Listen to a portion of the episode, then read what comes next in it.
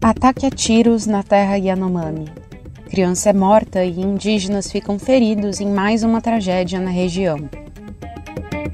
Impacto de ferrovia na Amazônia, que quer ligar o Pará ao Mato Grosso, é maior do que o estimado.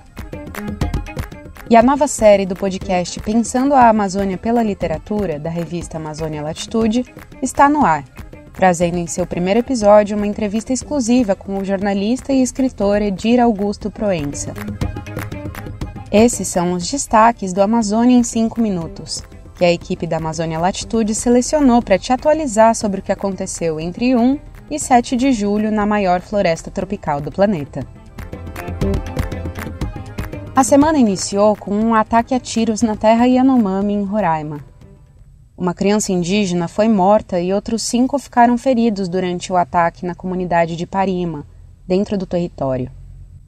O ataque aconteceu na última segunda-feira 3 foi realizado por agressores desconhecidos que fugiram do local. Os feridos, segundo o Ministério dos Povos Indígenas, são um líder indígena de 48 anos, uma mulher de 24, a filha dela de 12 anos e duas meninas de 15 e 9 anos, como afirma o repórter Luciano Abreu no Jornal Nacional. Eles foram levados para Boa Vista e encaminhados às unidades de referência para atendimento. Uma menina de 7 anos morreu no ataque.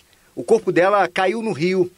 O Conselho Distrital de Saúde Yanomami e Ecuana solicitou a ajuda dos bombeiros para fazer as buscas pelo corpo.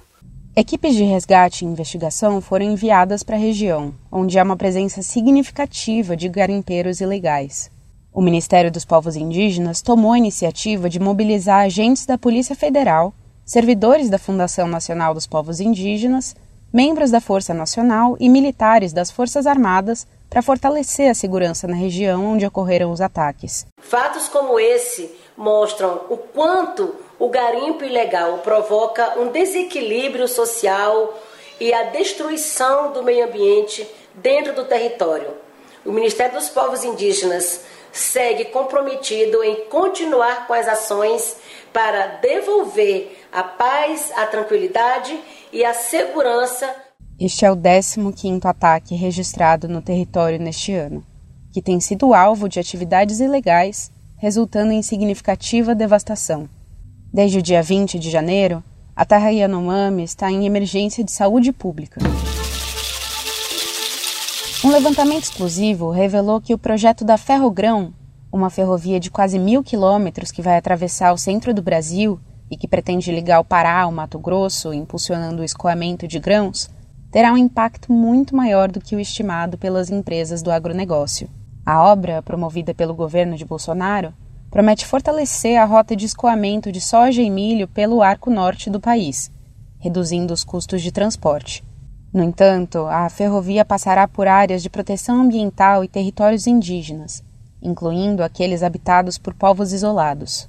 O Ministério dos Povos Indígenas expressou preocupação e exigiu consultas, enquanto Renan Filho, do MDB, ministro dos Transportes do governo de Lula, demonstrou otimismo com a obra.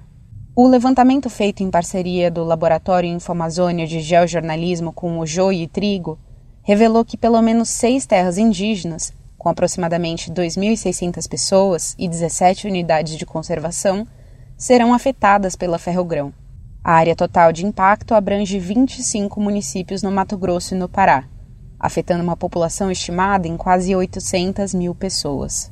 A análise também levou em consideração dados de desmatamento entre 2008 e 2022, mostrando a extensão do impacto ambiental.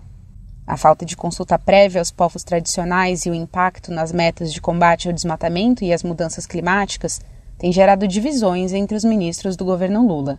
O levantamento destaca as preocupações e reivindicações dos povos indígenas, que alertam para consequências negativas dessa mega obra em seus territórios. E no primeiro episódio da série Pensando a Amazônia pela Literatura, do Latitude Cast, produzido pela revista Amazônia Latitude, entrevistamos o escritor Edir Augusto Proença.